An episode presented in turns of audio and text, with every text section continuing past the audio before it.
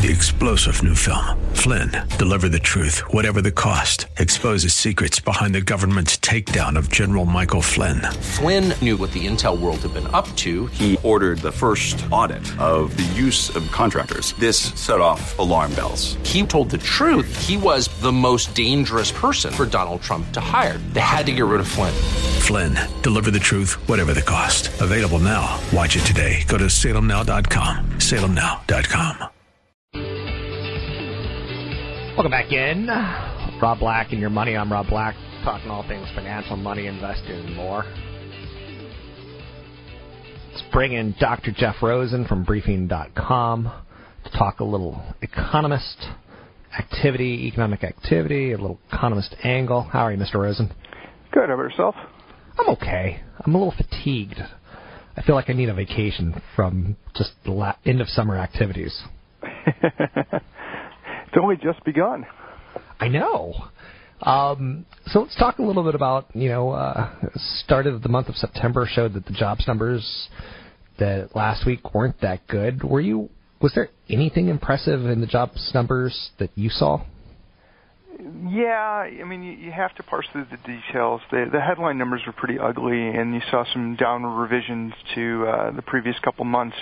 But if you looked at aggregate income that come out of the employment report, so basically the change in hours worked plus the change in hourly earnings, we actually had a pretty good boost of uh, of wage growth. You know, even though the headline number was kind of disappointing, and uh, you know what was nice about that was that in the in the previous month in in July we had actually a fall in wages, and the only reason why consumption was able to maintain without consumers pulling out of their savings was because the stock market was doing so well. Now that we had a stock market that's pulling back quite a bit, the fact that wages are uh, increasing will give some some buffer to a uh, potential loss in consumption that, that normally comes from the uh, the wealth effect in that there's something called water cooler talk, where you get around the water cooler and you kind of like talk about business stories and you know popular events in life. Um, I work in a radio station, TV station, and a financial planning firm, um, New Focus Financial. If you go with the financial planners, you're like, hey, everything's great. The stock market's reflecting that. If you go with the radio station, there's a lot of downsizing. There's a lot of, you know, it doesn't feel very good. If you go with TV, uh, TV's just fake. There's not a lot of news and news. As an economist, what are you seeing out there? Because I'm having a tough time figuring out this economy, to be quite honest with you. I mean, it's a flat, low growth environment. There, there's not very many winners. There's not very many losers. I mean, you're basically seeing, you know, small gains across the board, and that's one of the reasons why, you know, people like me have not been looking at the uh, like the drop in the labor force participation rate as a structural problem, but more of a cyclical problem.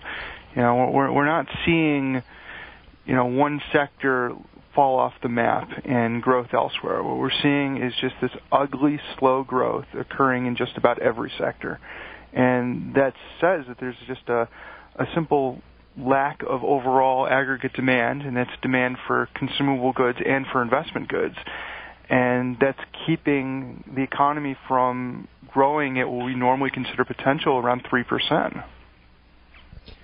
What's interesting to note about you know the, the angles that you and I constantly see, um, we are kind of jaded because you just mentioned labor participation force. What's that mean to the average person out there?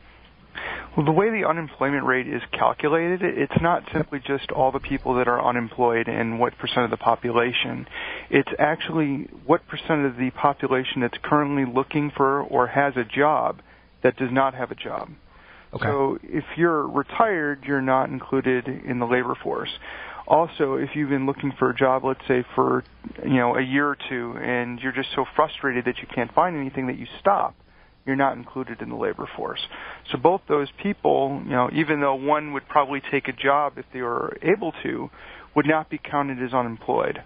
So the labor force participation rate measures just how many people have left the labor force and stopped participating and it's dropped to like a 35 year low So people, you know, are, are naturally going. This unemployment rate, which is at 7.3 percent, looks good on paper, at least relative to where it used to be.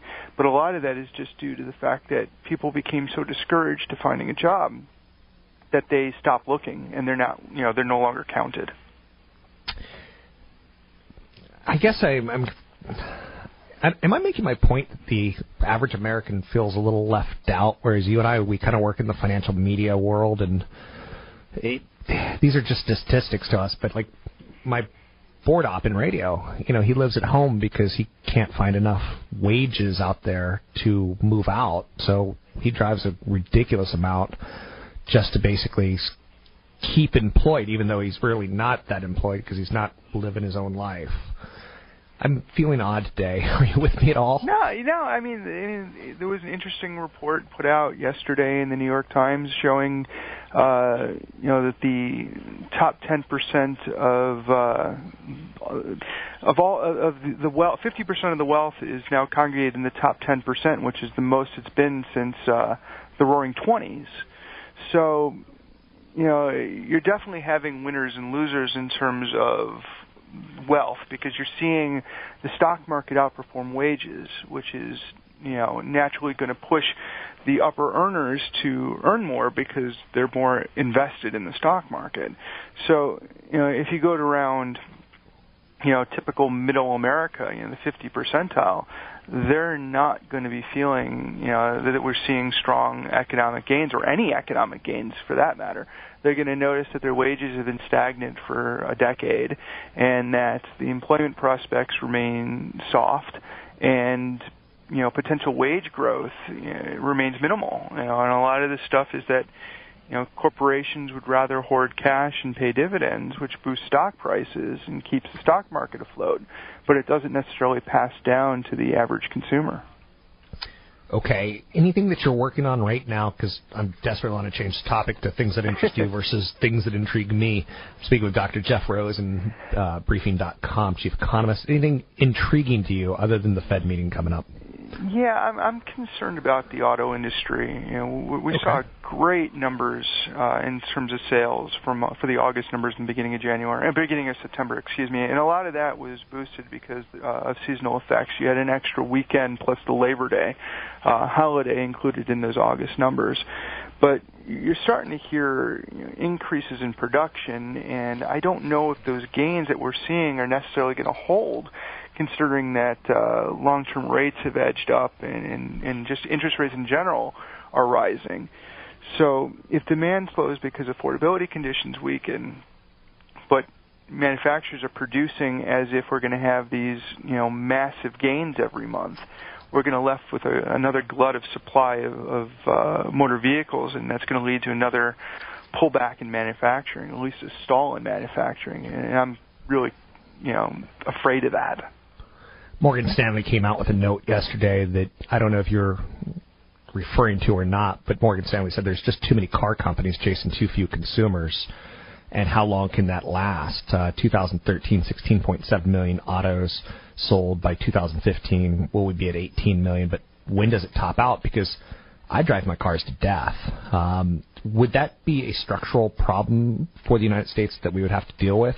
Yeah, definitely. I mean, one okay. of, one of the problems is that people are holding onto their car much longer than they used to, and a lot of that is you know because the quality of the car has gotten better. You know, if Ford and, and GM start making you know cars that break down again, you'll probably have to replace them much more often. But you know, I, I don't see that happening. So you know, the population growth rate is slow, and you're not going to get as many new drivers, so that's going to be halted. So your entire process then is either going into fleet or trying to, uh, you know, trying to push people into buying a new car, even though their, their car runs well right now. And yet, companies like Ford have spent billions of dollars retooling so that they can add capacity. Um, so housing is it starting to get tired because you're kind of saying, and I might put in words in your mouth, but you're kind of saying autos are getting a little tired as far as demand. Yeah, I'm I'm just as concerned about housing, but okay. the production side, which is what goes into GDP, hasn't accelerated to a point where we're going to see massive pullbacks, which would you know hurt the economy. So if we look at just the affordability conditions weakening, you, you, what you may see now is prices start to level off instead of on this upward move, and, and that again hurts the wealth effect and it hurts future consumption, but it won't hurt the economy nearly as much as I think that, you know, if auto manufacturers are producing too much and they actually have to stop production or, or, or slow down production. So sum this all up for us. Uh, give me a, a big picture. How are we doing economically speaking, and where do we go from here? Well, I think a lot of it's going to be dependent on uh, what the Fed does next week. I think that uh, if rates keep going up, we're going to be in, in trouble, and uh, I don't think we're going to go into a contraction. But I think that you know one to two percent growth may be all we can get. Is that a ten-year trend? Is how long do we stay at one to two percent growth? Yeah, it's foreseeable futures the way I've been putting it because I, I just don't know. I mean, things can change and we can go back to what we normally, you know, expect as a normal recovery, but we haven't gotten out of the trap that we're in, you know, and a Japanese type growth period, you know, has already been, you know, started. So uh, it's just going to be very difficult to get out of the liquidity trap without just an influx of spending, uh, either on the fiscal side or some kind of motivating animal spirits on the on the private side. And without that, we're going to just be at this ugly, sluggish growth. Thanks very much. We will pick up where do we go from here next week. That's Dr. Jeff Rosen, ChiefEconomistBriefing.com. I'm intrigued. 1 2%. Tough to win in that environment. 2 to 4% GDP growth, easy to win. 0%, no winners. We'll talk about that next Wednesday, 8.30 with the chief economist from briefing.com, Dr. Jeff Rosen. You seem quiet and small and you tell me you want to be taken. I just never think of you as the kind of... AM 1220 KDOW traffic.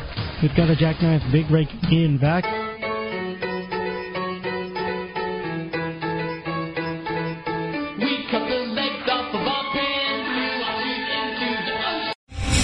Three-star general Michael J. Flynn, head of the Pentagon Intelligence Agency, knew all the government's dirty secrets. He was one of the most respected generals in the military. Flynn knew what the intel world had been up to. He understood its funding. He ordered the first audit of the use of contractors. This set off alarm bells. The explosive new documentary, Flynn, Deliver the Truth, Whatever the Cost, and covers the facts behind this scandal. Flynn told the truth. He was the most dangerous person for Donald Trump to hire. I find out the worst enemy that I'm going to face in my life is right here in America. They took my assessment and they wanted me to change it. And I was like, I'm not changing it. They had to get rid of Flynn with in depth interviews, archival footage, and never before seen personal records of the man behind the headlines. I just felt like I was drowning. Flynn, deliver the truth, whatever the cost. Available now. Watch it today. Go to salemnow.com. Salemnow.com.